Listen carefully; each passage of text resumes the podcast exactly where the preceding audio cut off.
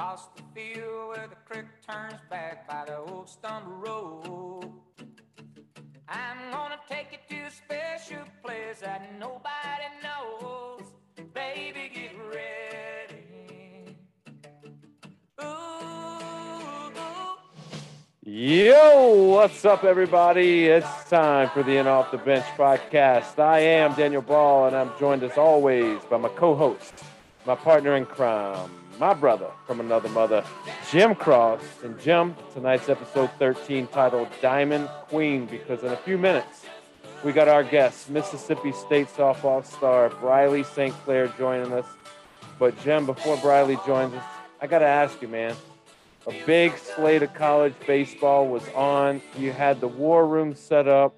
What game? What one game? I know we're going to talk about it, but what one game was was your favorite game to watch? Man, you gonna put me on the spot like that? Just like that, getting people primed and pumped for the episode, man. Did you say SEC or non-SEC? Doesn't matter. What's your one game? I'm gonna go non-SEC, and I'm gonna go Florida State Notre Dame extra innings. Notre Dame got it done. Yep, plugging old Jack, Jackie B, coming on the show later in the month, man. I mean Notre Dame, right there with us, bro. But it's not about Notre Dame tonight, man. It's about softball. It's about Mississippi State softball. And Jim, I'm ready to get right into it. So help me welcome onto the show with the biggest interview in podcasting this week, Mississippi State softball star Briley St. Clair.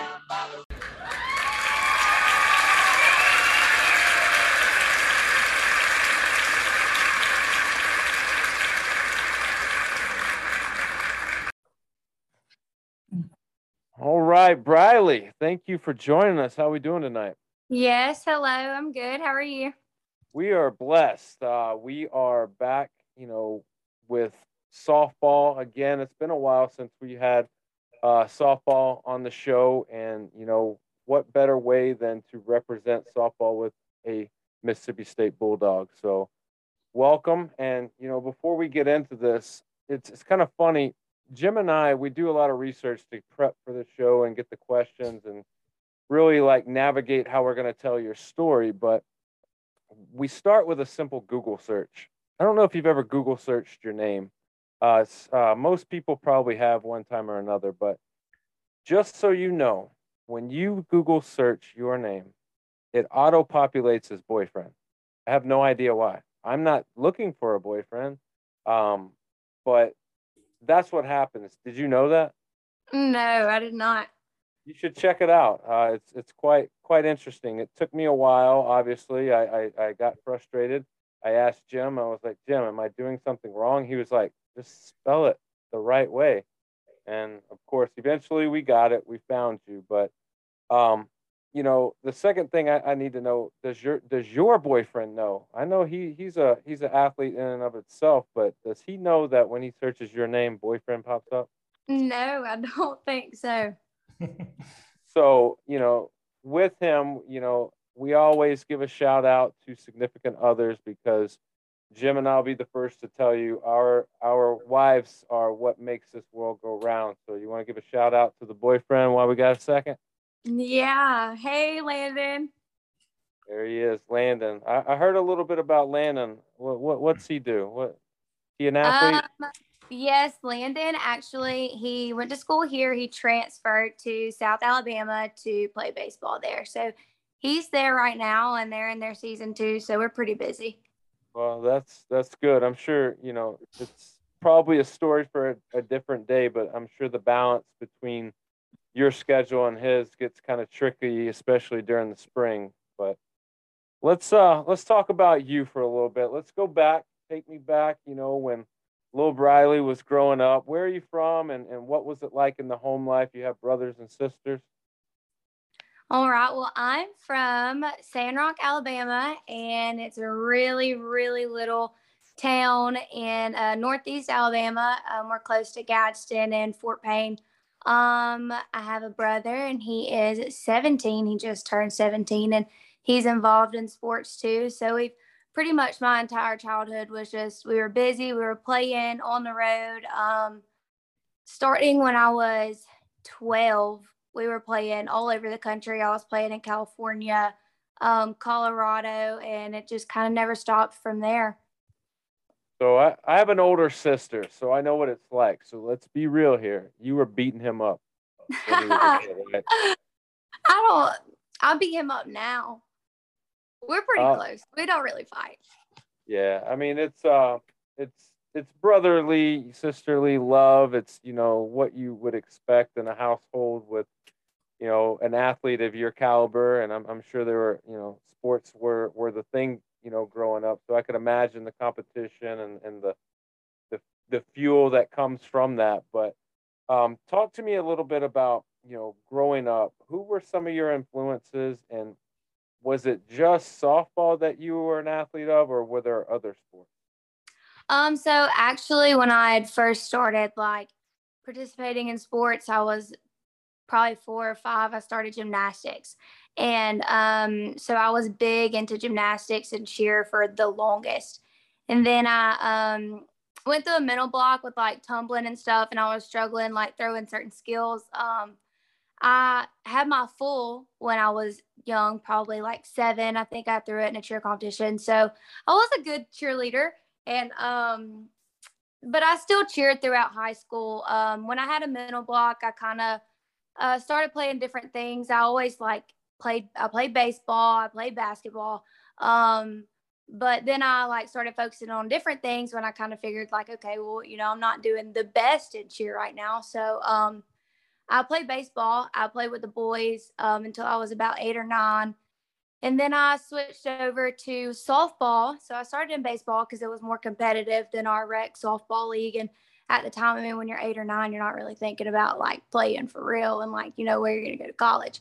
But um, then I switched over to softball and I was like, if I'm to do this, like, like we're to do it, you know, like my parents were like, we're to put her on the best like travel ball team. Like if she's to play, she's to play for real. And so um, I, that's when I found the Birmingham Bolts, and I played with them um, when I was nine, all the way until I was 18. And that's how I kind of got recruited and seen by Mississippi State. And um, yeah. So let's let's backtrack. Let's unpack some of that a little bit.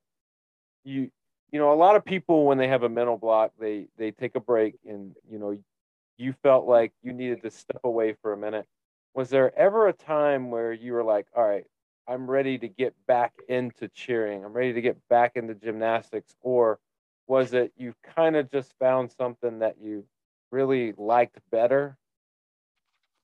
Um, so I never really stopped um cheer and gymnastics. I just kind of worked myself through the mental block. It was really frustrating. I mean, I was I was super young and it was like serious, like it was hardcore. Um, I was on an older cheer team. I was with some older girls. Um, and so being like the youngest, like one of the youngest kids on the on your all star team, and then like obviously having those issues that's like keeping you from being your best. It was like really stressful, and I do remember that. I remember crying on the way home and on the way to cheer practice. But um, it's just something that I kind of worked through. Um, I continued to cheer. I cheered until I was a senior in high school. And then like sometimes I was like, you know, like I wish that you know I would have stuck with cheer like if I was ever having a bad like like just a, if I was in a slump or something or then you know sometimes I would be like okay well like I want to quit cheer you know like it was just always kind of back and forth but I just stuck with it till I was a senior in high school and cheered throughout high school. I can I can respect that. You you honored honored the commitment uh, you you you know persevered you pressed through. Um, you know it's it's hard for people to understand what what it's like to have like a mental block because you don't know what to do unless you're in it. And it's hard to like get on the level of somebody who's struggling with that when you've never had one yourself. So um, it's commendable to be able to work yourself through that but also to be able to balance other things because you're also going to school on top of all the the athletic stuff so um, you know, with that, obviously you were able to figure it out. You were doing new things, but then, you know, you get to high school and did you see yourself like when you started high school, did you see yourself going, you know what, I could pursue this, this, or this in college? Or did you know right away, like, I think softball, like, I, I was able to compete with the boys. Now I'm playing. I'm competing all over the country. Did you know right away that softball was the avenue, or was that something throughout high school that you were like, man, I'm getting better? I think I might be able to do this. And before you know it, like you're there, you're at a spot where you can, you know, take it to the next level. Right. So, um, I kind of knew pretty early on that softball was what I wanted to do. So, um, maybe around the time that I was 12 or 13 is when I started taking it serious. Because when I switched over to softball, I was like behind everybody. Like my my skill level, like I just wasn't as good as everybody. And so I knew that like if that's something that I wanted to do, then I would have to work really hard at it because I was coming off of rec league baseball. And so um, just being at the field, I think me and my dad would go to the field probably two or three hours day every day until I, you know, was, you know, equally as good as everybody else. And then, you know, you just keep working. But um, I knew pretty early on that softball was the route that I wanted to take, probably around 13 or 14, because that was the time that, you know, colleges started to look at you and you'd be going to camps and they'd take you on tours around their campus and stuff when you were at camps. And so it was a decision that I had to make pretty early.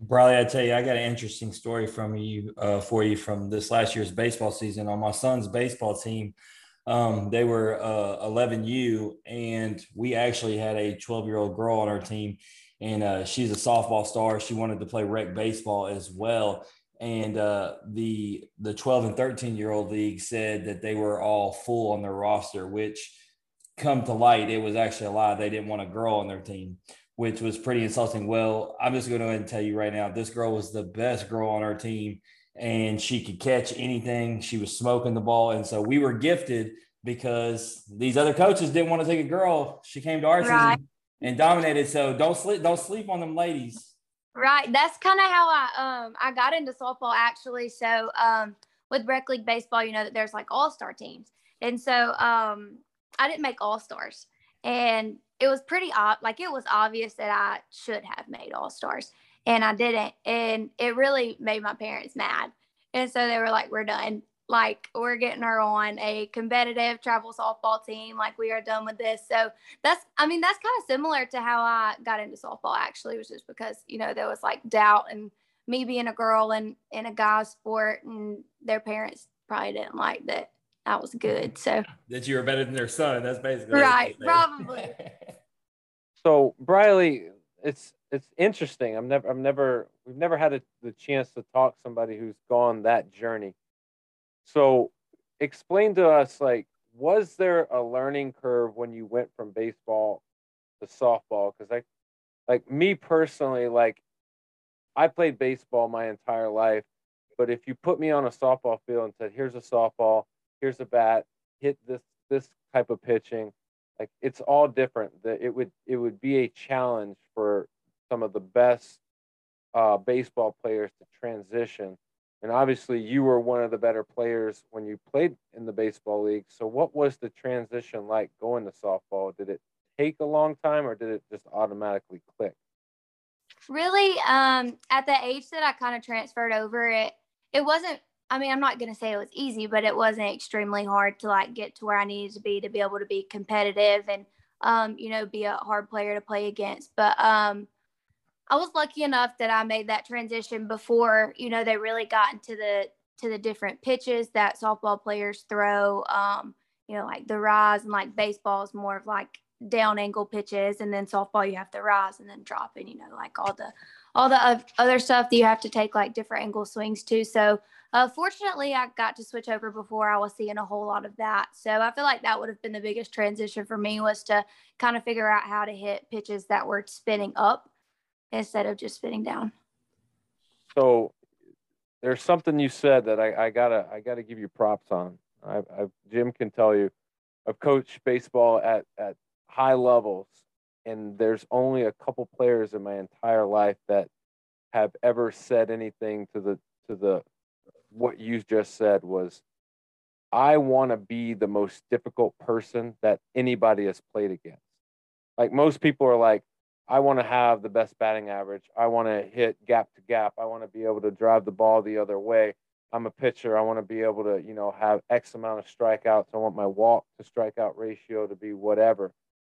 But it's very rare where people go, I want the other team to hate when I come to the plate or when I'm on the mound, or they just don't like playing me because I am that difficult of a person. So, and those guys are currently now playing in Major League Baseball. So that's the mindset. Like that's that's an unbelievable mindset to have. So I got to give you props on that.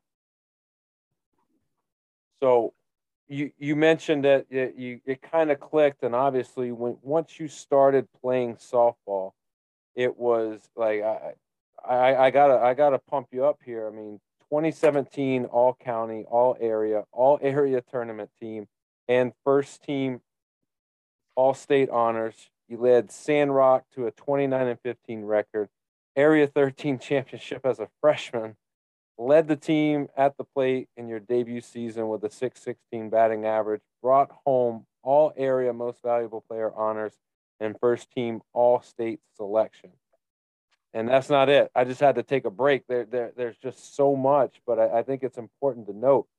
As a junior, you led Sandrock with a 604 batting average. 604, like that's an unfathomable like number at the plate for your average. Like what like is the ball like it softballs are bigger? Was it just the fact that they look like a beach ball? Like like how does that happen? Um Even more importantly, how do other pitchers and other teams allow that to happen? Like, I'd just be putting you putting you on base. I mean, think about it, Daniel. 300 is what you aim for, right? And she's hitting 600, bro. Getting on yeah, I, well, I 10 times. slap, so I have a lot of. I can do a lot of different things in the box. So that's the fun part about like slapping is that you can read the defense and basically just put it where they're not. I mean, it's impressive to say the least, but you know, you you won 2018-16U Premier National Championship with the Thunderbolts. You then, you know, obviously you, you're realizing the potential and where the softball could take you. At what point in this journey did college, like playing at the high, at the next level in a college, when did that start sinking in, and what colleges were on the radar? Um, well, so I committed pretty early. Um, I was, I want to say it was a few days before my 15th birthday, um, was when I committed to Mississippi State. Um, so I knew that I wanted to kind of get out of Alabama. I didn't, obviously, I didn't want to go too far. Um, but I wanted to get out of Alabama. I wanted to, uh, you know, leave my hometown and see different things. Uh, when I came to Mississippi State, it was just kind of like this undeniable, like feeling like I, I never forget it. Um, when I was just walking around campus, like meeting everybody and everybody was just so genuine and like they, they really like looked out for me. You know, I felt like they wanted me and, um, like this campus, it feels just like home. And I know like a lot of people say that, and it's so cliche to say that, but that really is the feeling that I had like when I got here. And I mean, 14 year old Briley walking around this campus, and I was like, dang, you know, like this, this actually seems really fitting. Is that is that normal for you know in softball for people to commit that early? Um, well, it was when we were getting recruited, but now there's the rule the uh, September 1st or something like that of your junior senior year. So they kind of stopped the um, early commitment, early, you know, stuff like that, um, recruiting process. Uh, but I think it was pretty normal. I feel like the majority of like our team committed when they were around that age too. Did Daniel, I mean, she's easily we. She's the what fifth softball player we have. She's easily the earliest. Yeah. I mean, was there ever a time? I mean, obviously, like I just picture, you know, the age and just just the level of growing up that's happening and what you know, just being in high school life. Like, you know, the one day you know is drastically different than the next, and like was there ever a time where you were like, you know, maybe it's not Mississippi State. I committed there, but maybe it's not. Could it be somewhere else? Um, not really, because I was always just really excited because nobody else I want to say I'm the first person from Sandrock to ever go Division One, um, to my knowledge, scholarship wise, uh, for sport. But um, I was always just so excited, and it it was really hard, like being in a small town because you know, like people talk, and so like they didn't always like have the best things to say. Um, but I never I never doubted my decision. I remember um, coming on my official visit and I was like on the way home and I was like a little bit upset and I was like tearing up and I was like this is like this is real life like I'm going to be here and like this whole time that I've just been waiting and waiting and waiting and like dreaming of it since I was 14 and like now it's like actually here.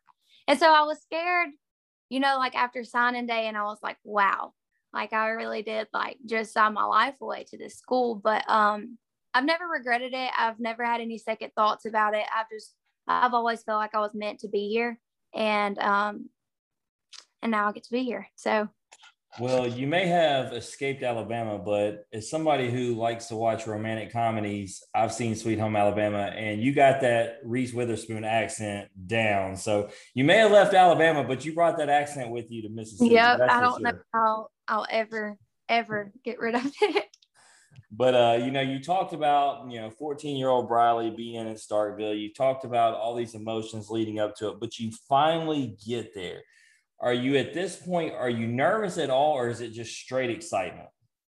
Um, it was a little bit of both. I remember kind of getting here, and this was the first time that I'd ever been away from my family for a long period of time. My um 18U travel ball, I would travel without my parents some, but I'd never been away. Like I'd never been away from home without my family. And um, I mean, my entire family is extremely close. And so I, I mean, I would walk to my mama's house and just go eat breakfast or go eat supper with them. And um, I mean, just I was always with my family, always. And so that was really the hard part for me. Uh, freshman year was just trying to learn how to be without them, not really like being on my own because I felt like I was pretty, you know, I was they prepared me to be alone and to be independent and you know to you know handle things for myself but it was really hard to not have them here like when i needed them yeah no absolutely. It's definitely a transition. You know before we get into all the softball talk you know one of the things that i like that the athletes talk about when you go to a, a university something like mississippi state is is the other sports and the other events did you go check out football games and everything else before you got to softball season yes i did we went to um I'd been to a few football games uh, before I got onto campus, and you know, like I got to go on the field, like my family got to go on the field, and so that was really fun too. Was to be able to witness different sporting events here before I actually got to come and enjoy them as a student. Yeah, I feel like that's one of the cooler parts is not just playing your own sport, but being a part of all the other sports and activities. Because especially when you're at a university like Mississippi State, y'all got it going on in so many different areas, and um, to go enjoy those environments and support those other athletes, I feel like is a, is a cool thing. But, you know, getting into softball, you know, your freshman season, you played in 22 games. Um, you batted 417, made your first career start against Alcorn State, going two for three with two runs scored and one batted in. Um, you know, how did it feel, you know, as the season started, you know, trying to, trying to get yourself acclimated to the team? Um, so I felt, uh, I remember feeling like not necessarily out of place, but I was like, everyone here is good. And like, you know, it's not just like there's these three or four players, like kind of like not my travel ball team because my travel ball team, we were all very good. But getting here, it was like everybody, you know, they've been here, they're bought into this program. Like they know the rules, they know they know everything about this program and you know how to succeed in this conference. And so getting here and trying to just really find my role and find my place um, was probably the hardest thing for me because you know you come you come here and you automatically you know you want to start and you know you work so hard for that and like you know when it doesn't happen it i mean it sucks. But um i mean eventually i i got to that point and i got to that point freshman year and then you know covid happened and so everything got shut down. I remember um, we were about to play kentucky and I just started the previous weekend before that against um, against Southern Miss, and so you know we were going into my first SEC weekend ever, you know, and I was so excited to get to Kentucky and like, you know, fingers crossed that I would start. I'd been doing good. And, you know, that's just something that you work for and just kind of committing to your role. If you're, if you're on the bench, if you're on the field, you know, like you're always going to get that opportunity and just to be ready when that opportunity comes. Well, before COVID happened, something amazing happened. Daniel, my favorite stat that I found in the in this whole research of Briley against MVSU, she got brought into pinch run and she stole second and she stole third and then she scored for what at the time was the go ahead run. I mean, I love speed. Speed kills. I mean, let's talk about it. Like, is, is, it one of those things that you are really fast, or are you good at reading the pitches? What's going on here? How are you able to steal bases like that? Um, I think it's a little bit of both. I'm not, you know, I'm not going to tell you that I'm slow because I'm not slow. But um, I think you know, like reading the pitches, being able to read like where the ball's going off the bat, that has a lot to do with it too. Like when you're trying to take extra bases. Um, but yeah, I just know like if I'm gonna get on first, then I'm gonna steal second, and then I could probably steal third too if it's if it's given to me. so aside from the fact that COVID take, took it away from you, you know, as far as what you did get to do, like I said, you know, you only got to play in so many games, but 417, obviously great batting average. You know, I just talked about the game in which you you were able to accomplish stealing some bags. I mean, did you get a a good feel? Did you feel like you had uh, met expectations for at least what was allotted with a, a season cut short? Um, yeah, I did. I, I thought like we ended on a really good note, like myself and as a team. Um, and it was it was kind of heartbreaking, honestly, when everything you know got shut down. We were on a roll. Um, we were doing really well, and I was finally getting adjusted. I was finally feeling confident in myself again because you know, like coming on to an in an SEC program as a freshman is, you know, it kind of humbles you a little bit. But um, I, I mean, I was finally feeling like myself again and feeling confident on the field and in my abilities, and then everything just kind of, you know, got shut down within a few days. Yeah, and that caught everyone off guard. But nonetheless, you know, we all got through it. You got to, to the next year, sophomore year, played in 50 games, made 20 starts. Um, you know, the batting average dipped a little bit to, to 211, but I noted that you, you know, you talked about SEC play and you hit 294 in SEC play, which is obviously a significant jump with a 353 slugging percentage. Um, you know, you started in center field against uh, number five Florida at the time. You had singled in two at bats, went two for two with a double and a bunt single against number 15 Arkansas, and also reached uh, on a hit by pitch and scored twice. Um, so you know, um, you had some big time moments against some big time SEC programs. So obviously you didn't get to to do that the year before, like you just talked about, but the next season you did, and it almost seemed like you thrived with the better competition. So talk to me about that. Yeah, I've I've kind of always felt like that. I know the thing is like, you know, you don't play down to your competition, but I just feel like when I do play better competition, it's more, it's more focused, it's more locked in. And I know that it should be like that all the time, but it's more significant when I, when I'm against better teams. Um, but really playing those bigger teams going into it, cause I'd never played in, you know, the SEC before against SEC teams. I mean, I grew up playing these girls, but you know, now it's like all these ages together. And so I'm not just playing like, you know, 18, 16, like I'm playing all these girls. And, um, you know, like you hear, I mean, you hear the hype of the players and then, then you see them across the field from you. And obviously that can get to you a little bit. But once I just got in my head, like, you know, these girls are just like me, you know, like we've, we've did the same thing to get here. You know, we work just as hard as them. Um, and, you know, like you play these girls your whole life. And I kind of, once you get past the thought of like, you know, oh my gosh, this is the SEC, like we're playing the SEC softball right now, then it's just kind of like every other game, and you just have to take it pitch by pitch. Yeah, and you know, speaking of big games, you came in against another ranked team in Tennessee, and you came into pinch but you stayed on for defense, and you made a uh, diving catch that ended up number three on Sports Center's top ten. So I gotta know, like we we love when we have guests that make Sports Center top ten because that seems like you know outside of winning like a national championship, that seems like the coolest thing that you can do is when you look and see yourself on a Sports Center top ten. So what did that feel like? And you know, like the emotions, talking to your friends, family, talk talk to me about it. Well, I didn't know that I'd made Sports Center, and um, I remember I was watching uh TV I was watching Sports Center and I saw like the play before me was Bryce Harper, and my dog's named after Bryce Harper. So I was obviously humongous fan ever since you know he started. Um, so I remember watching like Bryce Harper's play, and then I like saw the next clip, and I was like, wait, like this is my catch. And so I like had to pause everything and I was like, everybody like shut up. Like I think that I'm on TV right now. And um yeah, so it was my catch and um I don't know, it was just like kind of surreal. Like I, I mean, mean, you I, beat Bryce Harper out on the top 10. That's that's legit. I know, and I don't I'll never forget it. I mean, it was awesome. It's an awesome feeling, but um yeah, it was crazy. Daniel, what is it you know, it's funny. We Riley, we're pushing like having 130 guests. And when it comes to Sports Center top 10 moments, the women are dominating. Like they got all the Sports in their top 10 moments. Am I correct, Daniel? Yeah. Uh, it's we need to pick better male guests. what, what, what it boils down to.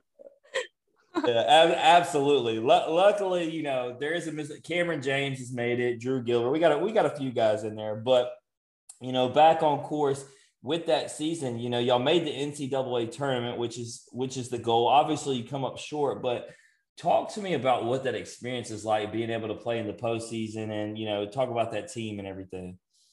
Right. So um playing in the postseason is really like a grind. I mean, you are school's out, so it's softball 24 7 and it's just like constant like you're putting in work um for really just a, a, limited amount of games. You know, you never know when your last game of the season is going to be. And so, um, going to, we went to Oklahoma State and going there, their fans, they were, I mean, loud. They were, there was a lot of them. Their stadium was slam packed. Um, so going there was kind of eye opening. Like, um, I'd never been like yelled at really by fans before. And, um, so like I guess like getting heckled by their fans was like really play it playing center field in the SEC that you hadn't really been heckled before that. Not see, not really, not anything like personal.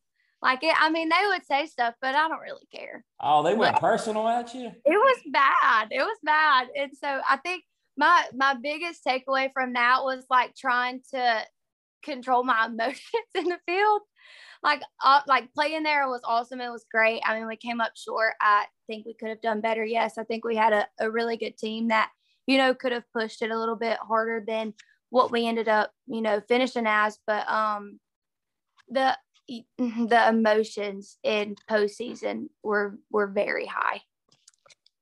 Yeah, no, um, and it seems like your team is making strides uh, each season, and that and coming into this season, we'll we'll talk about it, you know and for you personally, you know, we've been talking about some games you started, some you haven't. Well, not this year. You've started all 33 games in center field. You're batting 279, fifth on the team in runs. Um, opening day, you went three for three.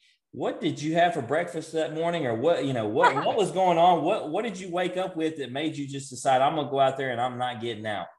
I was just, I remember waking up, we were in California and I was just so eager to play. And I'd never, I mean, not that I'm, I've never been eager to play, but I was so like happy. I was in a good mood. I was ready to get there. And then when we got there and like, you know, nerves are setting in, you're nervous. It's the first game of the season. But I remember telling myself, like, like, I don't like, I was sitting in the dugout and I was just like, stay calm, stay cool, stay collected.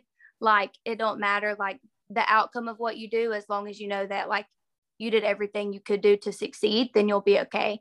And so I just like try not to get too big, just staying within myself and uh, feeling the confidence in myself, staying relaxed. And, and it's really helped me a lot this year to have that mindset.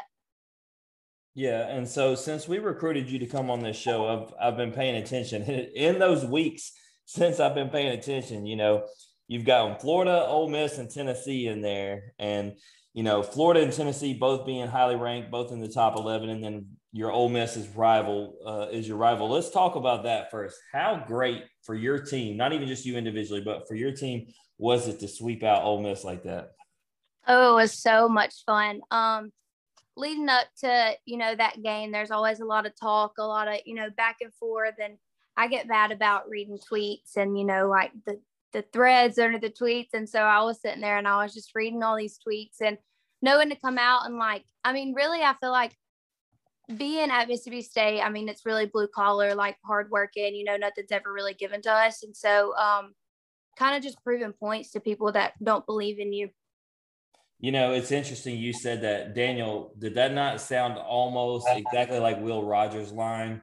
Will said yeah. he feels like when you play for Mississippi State, you're almost treated like you're the last dog to the bowl and you have to grind harder than everyone else. And so to hear you say that, it just it speaks volumes to um, you know, the way Mississippi State's built. Y'all are literal literal dogs. Y'all y'all fight for everything and and and I love it. And so you know, with that, you had to play against Florida, you had to play against Tennessee. Like I said, two outstanding programs. Um, you took one of three from each of them. Um, just you know, how competitive and hard were those series? Do you, and and you know, you talked about it earlier. Um, you don't get nervous about those, right? You get fired up for games like that. Right. Yeah.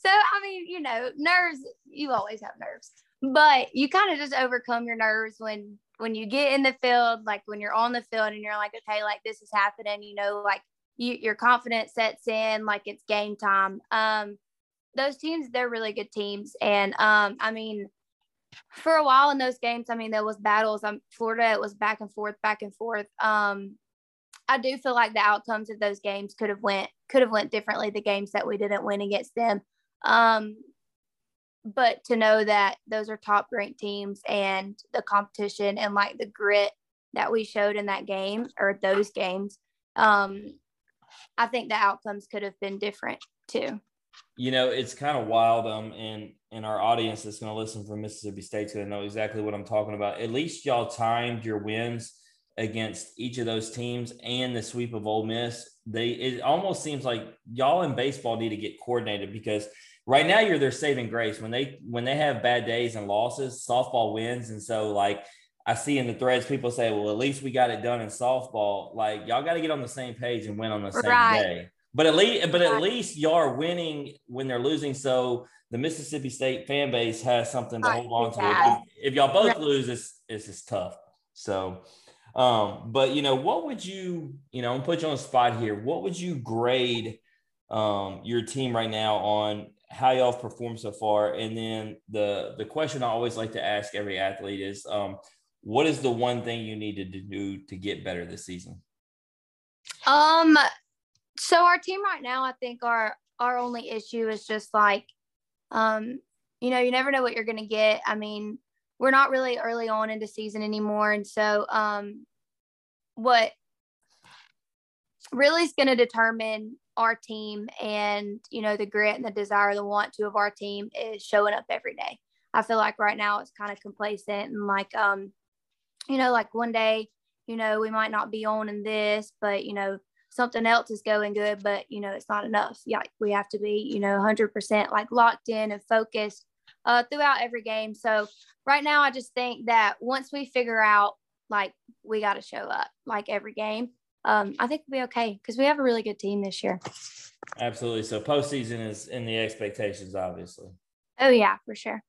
All right. Well, one more thing before I let Daniel get to the game with you. You know, um, I'd be remiss if I didn't talk about you earning a spot on both the 2021 and 2020 uh, SEC honor roll, first team honor roll. You were involved in community service, volunteering time, and multiple projects, including uh, camp supervisor, KTH color run, and Earth Day cleanup. So shout out to you for uh, the academics. Shout out to you for being a part of uh, doing outreach projects and volunteering your time. And so, um, you know, we love we love athletes that have character not only on the field but off the field.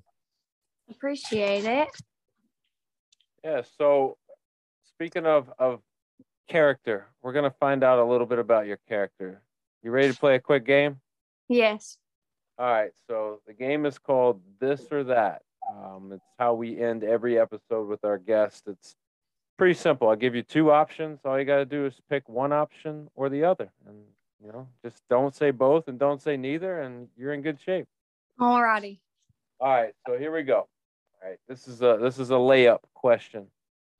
Would you rather hit a home run or steal home? I think I'd rather hit a home run. Has anybody stolen home in softball? I feel like it would be extremely difficult. Um, yeah, on like pass balls and stuff. What Who would you root for if Mississippi State was playing South Alabama? Who are you rooting for? yes, sir. Um, I'm rooting for Mississippi State, obviously, but I would want Landon to do good. You want Landon to have a career day but lose, is what you're saying. Yeah. You know, Daniel, it's possible because in that Mississippi State Arkansas series, I my biggest fear was Brady Tygart going against Mississippi State, and he managed to go three innings, including the 9th, 10th, and 11th, and go unscathed. But yet Mississippi State won, so it can happen. Yeah, I mean, it, it happens a lot. I mean, you got pitchers out there that'll give up two hits, one walk, and lose the game, and have 10, 10 strikeouts on top of it, and you know, it, it, it happens sometimes. We um this next question has really developed like a mind of its own. We I asked this question weeks back and then we put a survey up on social media and like it's it's become popular. So everybody wants us to ask this question. Um is a hot dog a sandwich? Yes or no? Um, I don't think so. No. No, is a is a hamburger a sandwich? No. Yes. Yeah, I feel like a hot dog and a hamburger, they're their own category. Right. Um, I feel like it has to be like deli, like ham. Yep. Yep. I, I'm right there with you. Jim claims that he went to Texas and I mean it's it's Texas, so we don't know whether whether to believe this or not. and in the uh, Astros ballpark, they have a hot dog sandwich, but uh, I don't know. I mm-mm. I can't I can't get behind that one. Nope, me neither. Me neither.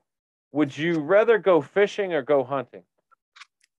Oh, that's hard. So, it depends. It depends on on what kind of. Oh no, that's not the way this game works. It's one or the other. Think about all the things you could fish for and all the things you could hunt for. Mm, Which which one are you choosing? um, probably deep sea fishing. You fishing. All right, all right.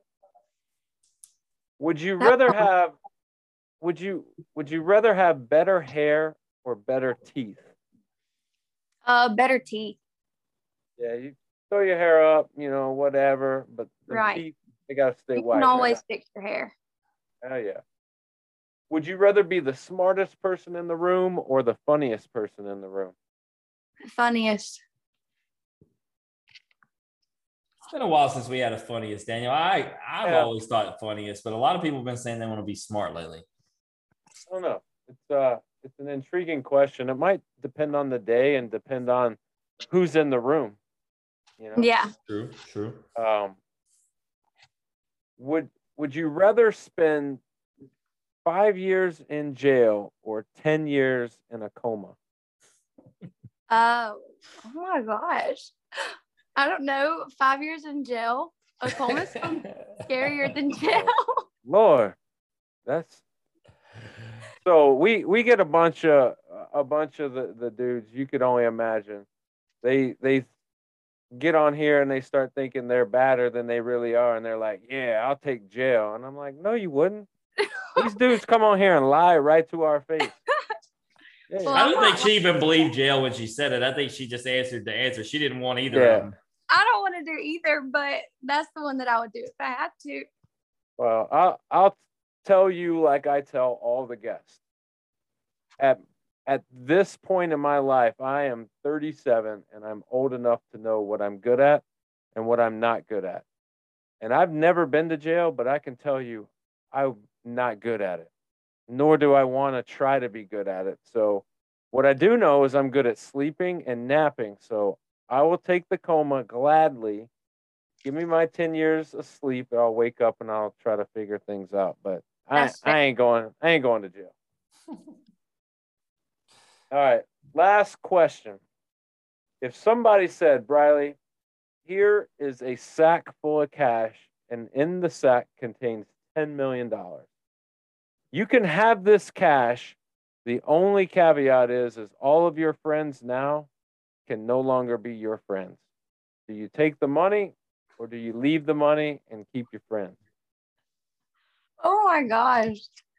That's, I mean, that's a lot of money. I'll tell you before you answer this question, it goes half and half. People don't always just say friends and like go with the right answer. Some people say, give me the bag. So if you say if you say that, you won't be offensive, I promise. Daniel and me will tell you right here to your face, we will both bail on each other right now for $10 million. For five. For five, I'm I'm dipping. Um, 10 mil. Ah, I don't. Mm. Friends. Ah, no. she lied to us. oh man. Man, if if I had the money, I would I would I would test this out. But, Bri- but Briley, you said the right answer because your friends are going to listen and they're going to know Right, them. So And I'm not. I'm not gonna have ten million dollars right now. So there you I, go. res- I, I respect it. I don't agree with it, but you know, I, I respect it. All right, Briley, before you leave, anything you want to plug or promote? no, that's it. Hail State. Hail State. Well, guess what? I had a feeling you were going to say no. I don't want to plug or promote anything, so I'm going to do it for you. All If right. you want to learn what Briley's got going on, you can follow her on Instagram at Briley St. Clair. And this Wednesday, they're traveling to Southern Miss on CUSA TV. You can check them out against Southern Miss at 6 p.m. And then this weekend, you guys got Missouri coming to town, SEC Plus Network, Friday night, 6 p.m., Saturday at 2 p.m., and Sunday at 12. Briley, good luck this weekend. Good luck the rest of the season. If there's anything that we can do for you, please reach out and let us know. All righty. Thank y'all for having me. Thank you. And we are gonna take a break. We got some sponsors to plug, but Jim, man, we got we got some new sponsorship. We got some new things that the listeners need to know. What's up? Man, you know, I just want to continue to plug the Bellsmith since we got a Mississippi State athlete on. You know, you can go to social media, you can go to the Marooning Company, you can go to multiple different places in Starkville. These player jersey bells that he's cranking out, Daniel, are amazing. But it's not even just those, man. You can get them in any color, you can get them any shape or form. They, they got they got swashbuckler. You're familiar with that. You're from Tampa Bay. They got they, they got the pirate ship stuff. They got they got it all. And so check out the Bellsmith, get your bell, go down to the Mississippi State softball game and ring that thing. Yeah, man. Go check it out. Go get you one. What customize it however you like. The guy's legit. For you Mississippi State fans, I know you're listening. The cowbell is essential. Go to the bellsmith, get your bell, and get your ring on. Jim, when we come back, man, we got to unpack a lot of college baseball, man. So let's hit these sponsors, and then we'll be right back.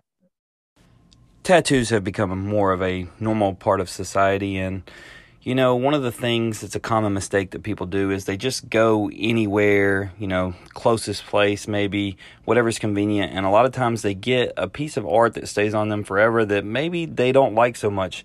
So let me help you and eliminate that problem. Go see jeff lee watts Easy Flea Tattoos. You can find him on Facebook or Instagram, and you can find him at 1731 Dancy Boulevard in Horn Lake. Number is 662 280 0763. Have you struggled with weight loss, pain management? Maybe you just lack in energy? I struggled with all these things, and then I got introduced to Truvy, an official sponsor of In Off the Bench. If you download the Truvy app, T R U V Y, and use the official In Off the Bench code Easy Money, you can save money and get hooked up today and get your life turned around. Welcome back to the In Off the Bench podcast. Jim, it's time. We're going to talk college basketball and college baseball, but I want to start with college basketball. We are nearing the end of um, amazing season. Um, we're currently, you know, at halftime of the national championship game, and North Carolina is up 15 on Kansas. So, you know, that's kind of where we're at currently, but I want to backtrack, you know, and kind of talk about this past weekend and how things rolled out and how things set up for the championship game. You know, you you obviously had, you know, Kansas and Villanova matching and in one of the final four games and then you had Duke and North Carolina in the second of the two final four games and you know when we when we look at you know, the, we we talked about it last week, man. If you were to start a season and pick four teams that would be in the final four, like you could probably pull these four and probably have a really good feeling and the odds that Vegas would have for these would be yeah like the only one that's missing that you might plug in is Kentucky right? Like right you know and so we we there was excitement there was there was you know upsets and this and that but at the end of the day we're left with four of the teams that you know probably we thought were going to be there or have a chance to be there. Um you know I want to start with with Kansas Villanova um, Jay Wright, I think, is one of the best coaches in college basketball. Um, when you put him up against Bill Self, I still think he's a much better coach. Um, I thought that Villanova was going to go in, you know, and and beat them, but I, I didn't think that Kansas was just going to totally dominate them like they did. Um, but did you? I mean, I don't know if if you had any any time to watch any of the game, but it really was just Kansas from the jump. Like it, it was, it was kind of surprising. Yeah, no, I didn't really get to watch any of it, but I was keeping up with the score. And um, I don't know, I had a hope for Villanova because I think me and you have a disdain for Kansas for the very same reason as Memphis Tiger basketball fans. And so um, we never want Kansas to win. And so I kept hoping Villanova would make a push. And that gap remained about a 15 point gap throughout the game for the lead. And so um, I'm kind of glad I wasn't watching it because it just made me sad because Kansas won. yeah, I mean they they they went out and to be honest, Kansas this entire tournament for the most part has, has probably played the best basketball that they played all season, but they've also played better basketball than I would say the majority of the teams, you know, in the field. Um, not because they they're in the championship game, but because I mean, complete basketball from start to finish, even the games you know um, that maybe were closer than they anticipated, they ended up figuring out a way to kind of pull ahead. And you know, once the competition got you know better and better, they did those things. Um, and so, I mean, there's no surprise that you find Kansas in the championship game tonight. But on the other side of it, you got Carolina and Duke, and there's a lot of nostalgia that comes with it. So, I mean, I'll, I'll get your, your take on this, Jim. Where was there any excitement to know that Duke and Carolina were going to face off in a Final Four? Absolutely. I think it's actually the greatest rivalry in college sports. Yeah, I, the the one thing missing for me is it's it's a it's one thing in a final four to be at a neutral site, but like the final four, it's it's just not the same as if you put them at Cameron Indoor and fill it full of students and just say, get crazy.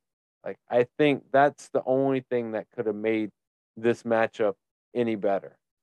Um, but you know the the the story you know with Coach K being you know his final season, they they ended up losing the game, so it ended up being his final game. So you know his first game coaching, I read this was a loss to North Carolina, and now his last game coaching was a loss to North Carolina. Um, you know, is there any? Is it kind of bittersweet, or you're okay with Coach K losing, or would you have rather have seen him?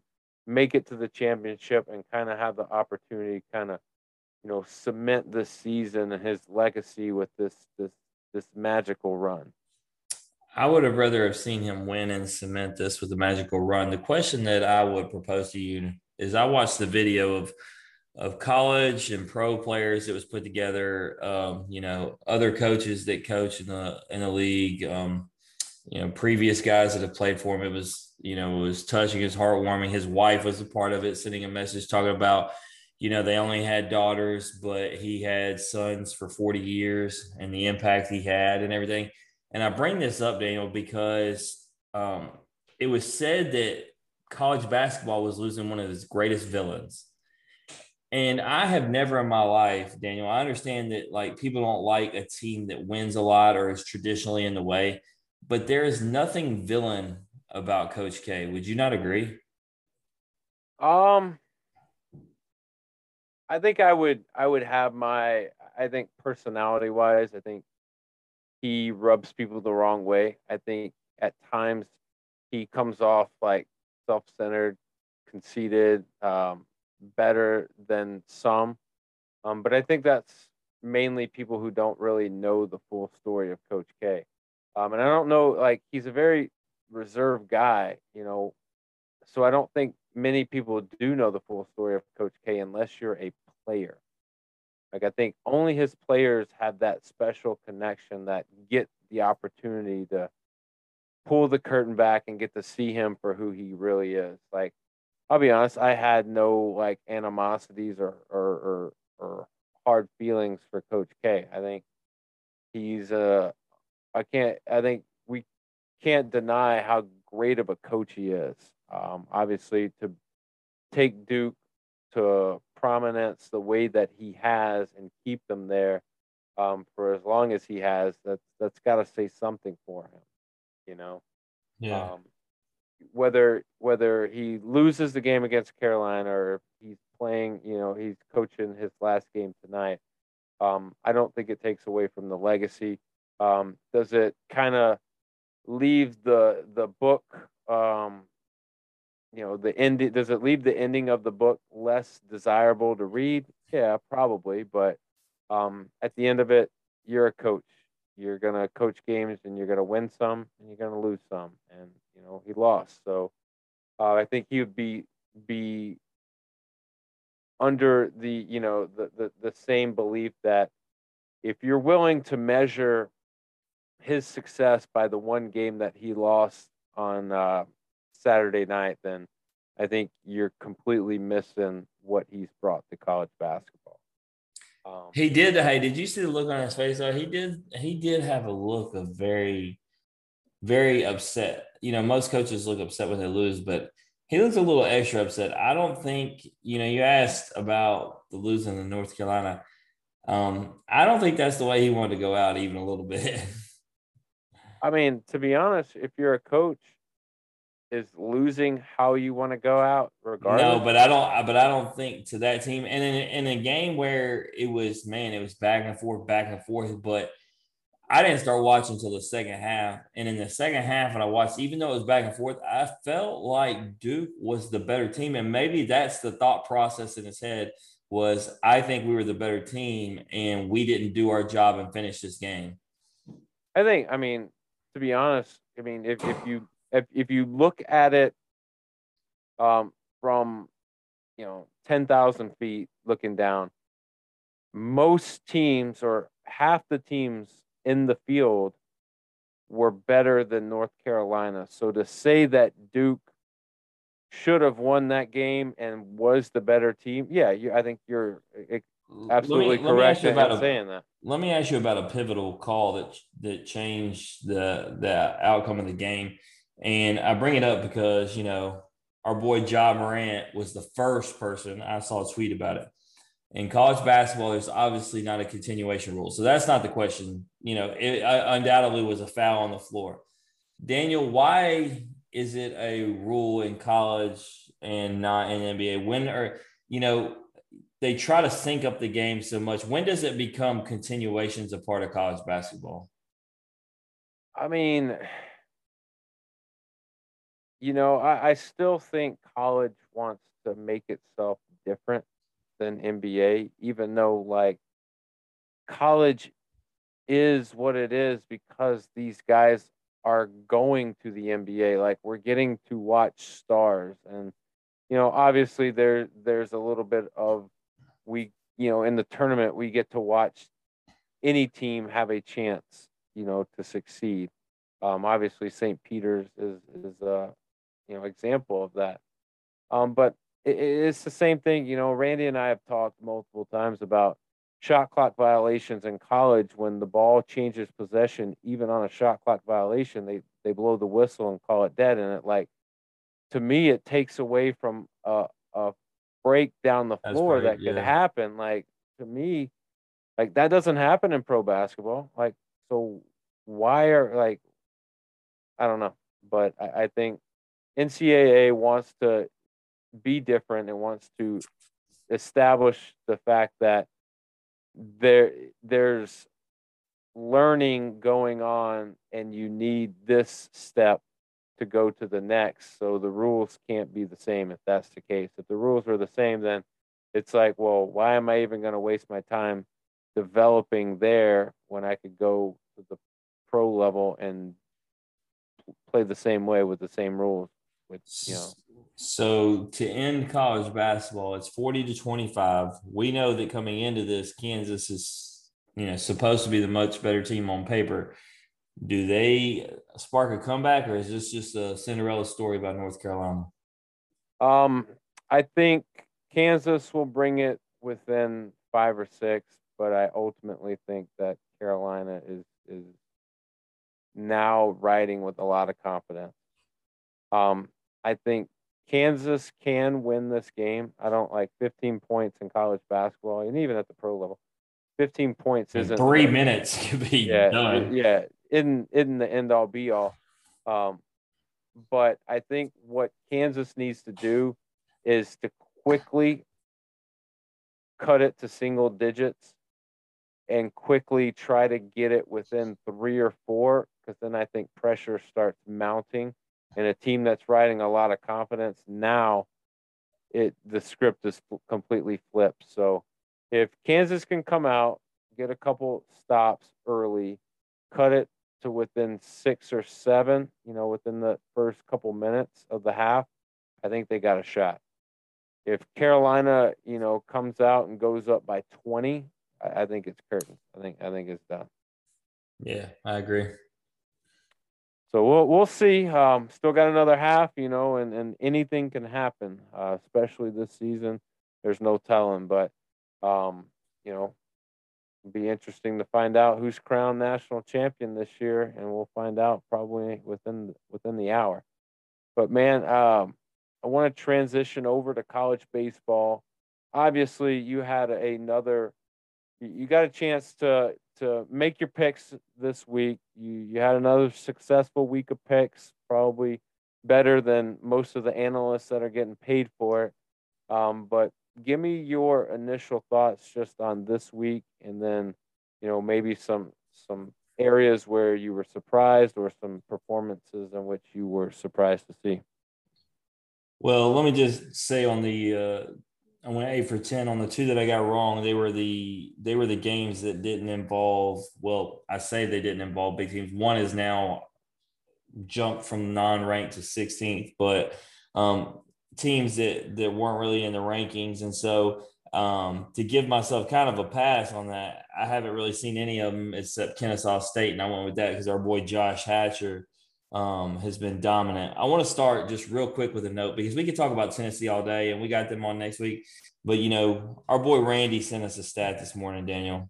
This is the most gaudy numbers I've ever heard. And, and, and I watched the whole series. I didn't miss a single inning of Tennessee Vandy.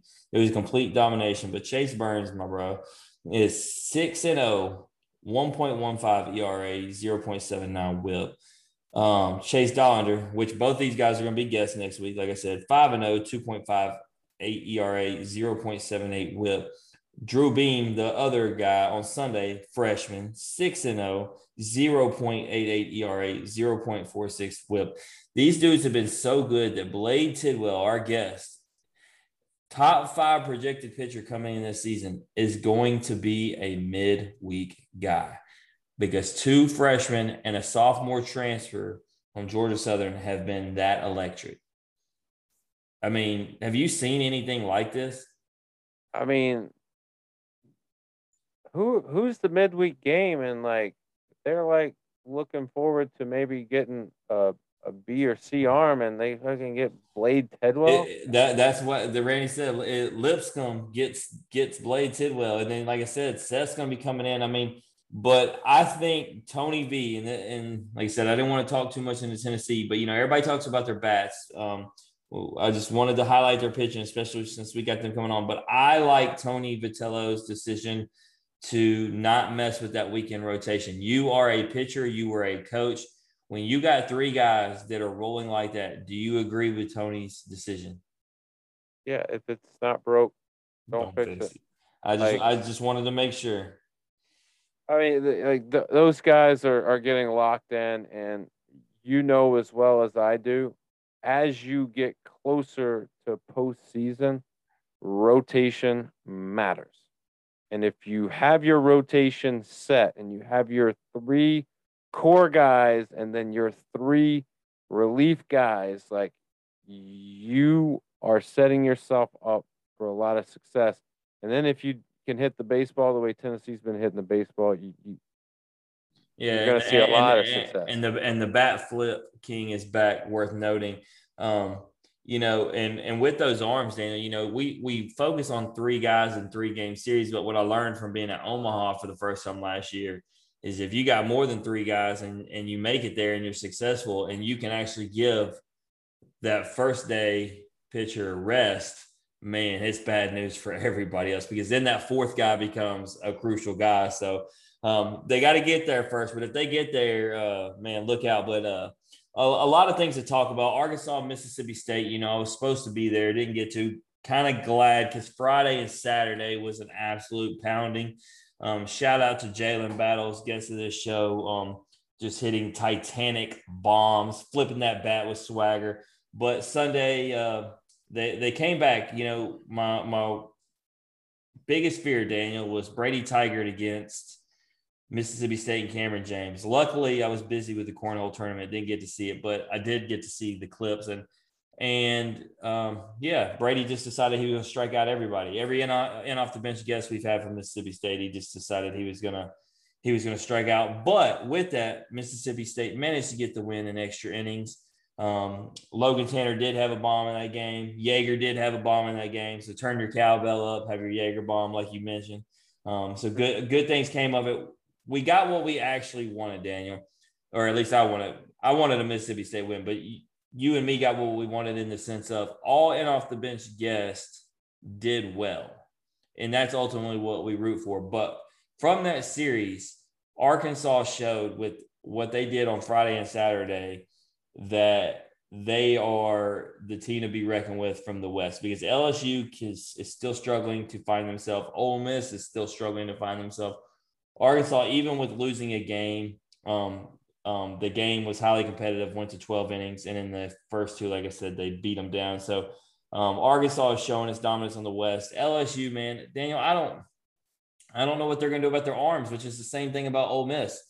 I don't know how these teams. I said coming into the season, and, and for as much as I've been right, I was wrong on this, and it's still a long season, Daniel.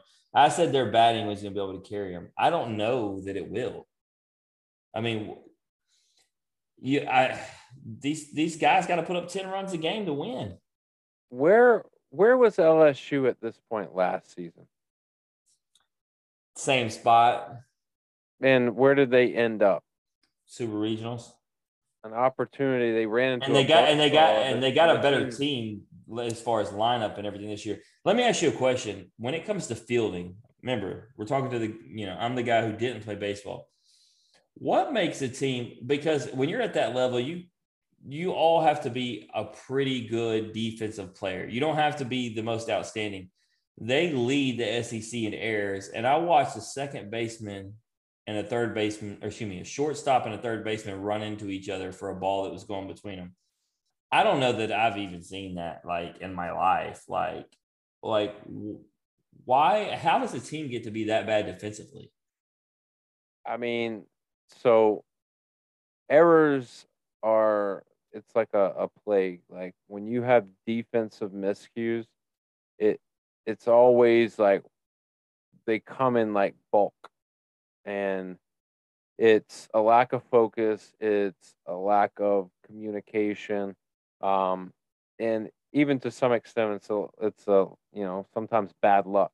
Um, mm-hmm. obviously balls take hops, they take bounces the spin of the ball. You know, there's a there's a lot of factors that that are involved, but usually when you're having defensive blunders, it's really just a lack of focus or a lack of communication amongst infielders. You know, uh, being in the right positions. You know, depending on the count, playing playing in the right areas, depending on how many outs. You know, shading one way or the other um, knowing how deep to be in the infield, how shallow to be um, how far in the in the holes to be. I mean, a lot goes into it, and it and it could just very well be that guys are not comfortable with the position that they're being asked to play because I mean I, I don't yeah, a lot of these dudes do get rotated around on all these different teams. You are correct. I, I, guess the issue with LSU is with their pitching not being the best, you don't really have the margin to make the errors that they do. So you you add in pitching that struggles, and then you add in errors, and it's just a recipe for disaster. Yeah, I mean you you got to you really got to take that out of the equation because any team in the country, if they make errors in bulk, like they're going to find themselves struggling to win games and struggling to be in games. So, um, you know, you, you, you can't make errors. You can't give teams extra outs, and you definitely can't put people on bases because even even if you do it with two outs, like the way guys are swinging the bats, man, that I mean, well, since, one pitch up, away. Since you brought up two outs, I sent y'all a text, and I and I got to ask you, man. Blake Money from LSU, man. Uh, you know, I, am a, I'm a fan of LSU. I root for the guys, but I believe in having your teams back. I believe in sportsmanship, and um, you know, shout out to Drew Bianco, uh, you know, Coach Bianco from Ole Miss's son. Um, you know, there was two outs, and Trey Morgan had an error at first base, and uh, then it led to the the floodgates opening. But you know, while he did have the error, it was Blake Money who gave up the home run, the double, the single. You know, he he was giving up the hits, and yes, the inning should have been over, but nonetheless, you got to get past that and do your job. And he decided, you know, he wanted to to make a big stink of it, go after his teammates, and um, Bianco stepped in, got in his face, and said, "Not having this." And you know, you could tell that was a coach's son because he stepped up. He's a veteran guy. Um, I really, I really loved seeing him do that. But you know that's something you can't do, right, Daniel? Regardless of your teammates having errors, you cannot, especially it's something you can talk about in the dugout, something well, you can talk about the field but you can't do it on the field. Well, I mean that that tells you a lot about maybe the chemistry of the team that's going on. If they're having those conversations, like if guys are having to step up and say that, like it just makes you wonder, like what is actually going on. I mean, there that is it you look at the manager on that and saying he doesn't have control of his team? Um, I so everything falls when it comes to that. Everything falls on the head coach. That is a you know a philosophical like cultural piece within the program when thing when people do that.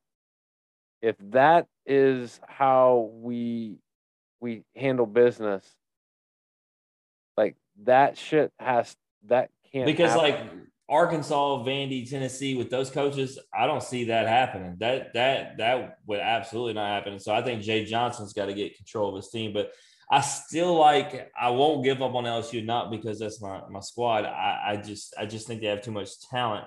But um, you know, outside the SEC, Daniel, um, and to to tie it from a Mississippi State thing, you know, those guys told us that Notre Dame was the best team they faced all year, including Omaha. Um, they did not know if they were going to get out of super regionals last year. That team brought back just about everyone. We even have a, a guest coming up soon, Jack Brannigan. Um, so I watched two out of the three games in that series. Notre Dame swept number five Florida State in their house. Um, so that's worth noting. Keep an eye on Notre Dame. Uh, they actually have a superb record. I think they got um, when they got swept by Louisville, who happens to be ranked number 12, so uh, it's not like they lost to a bad team. Um, I think people started to think that maybe they weren't as good, and since then they've done nothing but handle business. So um, predicted that one right. Nobody from D1 predicted that one right. So um, yeah, I'm gonna shout myself out on that one. The other one, because they were in my Omaha eight, I really believe in Stanford. Went into Oregon State, took two out of three, worth noting. But I will say this, Daniel, I watched those games. Oregon State is every bit as good as their ranking. So that that was not an indictment. I think those are two really legit teams. Those are two teams that I see hosting super regionals. Um, I know you. Uh, at, we've talked about Oregon State. They're legit. Um, Texas had to come back on Oklahoma to save themselves in that series. I don't know who Texas really is. I do know Texas Tech went and won 28 to 2 against Kansas to solidify their series. So, um, you know, regardless if it's Kansas, I believe in them. But we uh, we had a lot of good matchups that weren't just SEC. But I got to ask you about your boys from DBU. I sat there and and discounted Wofford. I said they got an I mean, coming up. I who would have thought? I mean, they dropped two or three to Wofford. They dropped now the 24th in the country, I believe, and you know it's it's.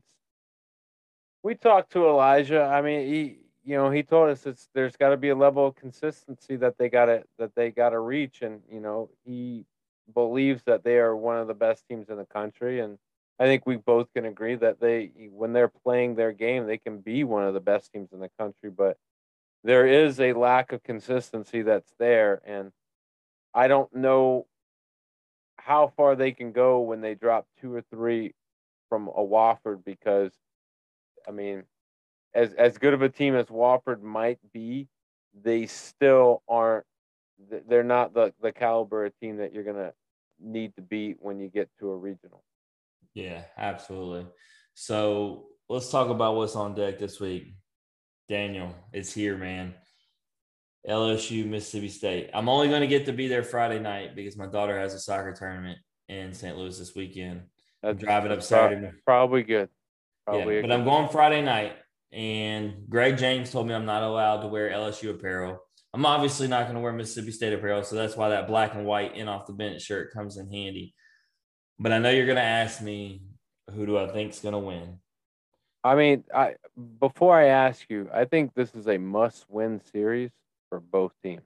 Whoever, so Mississippi State's already under five. As a matter of fact, LSU's one game under five, so they're both under 500. So to your point, whoever loses at least two games of the series because they've lost series will find themselves at the bottom of the West. And so, yes, this is this is detrimental. And I feel like Mississippi State being at home um, needs to take every bit of advantage of it, especially because LSU just hasn't looked stellar. But with that, I'm taking LSU to take two of three. I'm going to stick with Cade Smith winning on Sunday. And uh, which, if he pitches, um, you know, I didn't get to see. I told you I missed half that game. My man took a ball off the head, got stitches on the head. He's, you know, he's got to get checked out, make sure he's you know, don't got a concussion, all that stuff. So hopefully my man's okay. But if he is, uh, I'm predicting him. And I asked the question to multiple sources today, Daniel, about everybody wants him to be the Friday starter. Me and you talked, he'd have to miss a week. Um, and with that, if he does happen to have by chance an injury, uh, concussion, or you know something that keeps him out, this may give everybody what they want because then he'd have to sit out a week and do it. But everybody wants him as a Friday starter, but it's exactly what you told me. He would have to sit out a week in series. And right now in the SEC, and like you said, with their inability to afford a loss and with their lack of arms, you just can't do it. And honestly, I like him on Sunday, Daniel, because they've their batting lineup, they actually have struggled tremendously against every team's Friday night ace. So why would you put Cade in there and maybe waste his a waste a great outing um, yeah, I mean, the last thing you can do is throw him out there and he gets a not, no decision or, you know, something like that where he pitches well, they just don't swing the bat well, and you, you don't have anything to show for it. Um, so I um, might, I might be, I might be running myself into a wall because you know this is a Mississippi State episode, and Mississippi State listeners may hear me pick LSU, but y'all put me gun to the head last year. I picked Mississippi State; they won. This year, I'm not saying necessarily LSU is a better team or any of that. I just I think LSU is going to come in there and get it done. Well, just just because they just because Mississippi State's pitching is struggling that much. I'm I'm going to say it. So I'm, I'm going to make every Mississippi State fan happy. I think Mississippi State figures it out this weekend. I think they take three. Oh, we're going with the sweep. I think they're going to take three. And I think your boy Kamren James is going to have a stellar weekend. I would love for him to have a stellar weekend. He had a bad weekend that Greg James cannot blame on me, my friend. So let's go to a non-big SEC series. Daniel, I have not, you know, as as much as I've watched so much baseball, I have not watched the U play. And somehow they have climbed and climbed and climbed the ladder, and they are now number eight, playing against number three Virginia. They're hosting number three Virginia. I have watched Virginia a lot. As me and you know, Virginia is the real deal. They are every bit as good, if not better, than the team they sent to Omaha last year.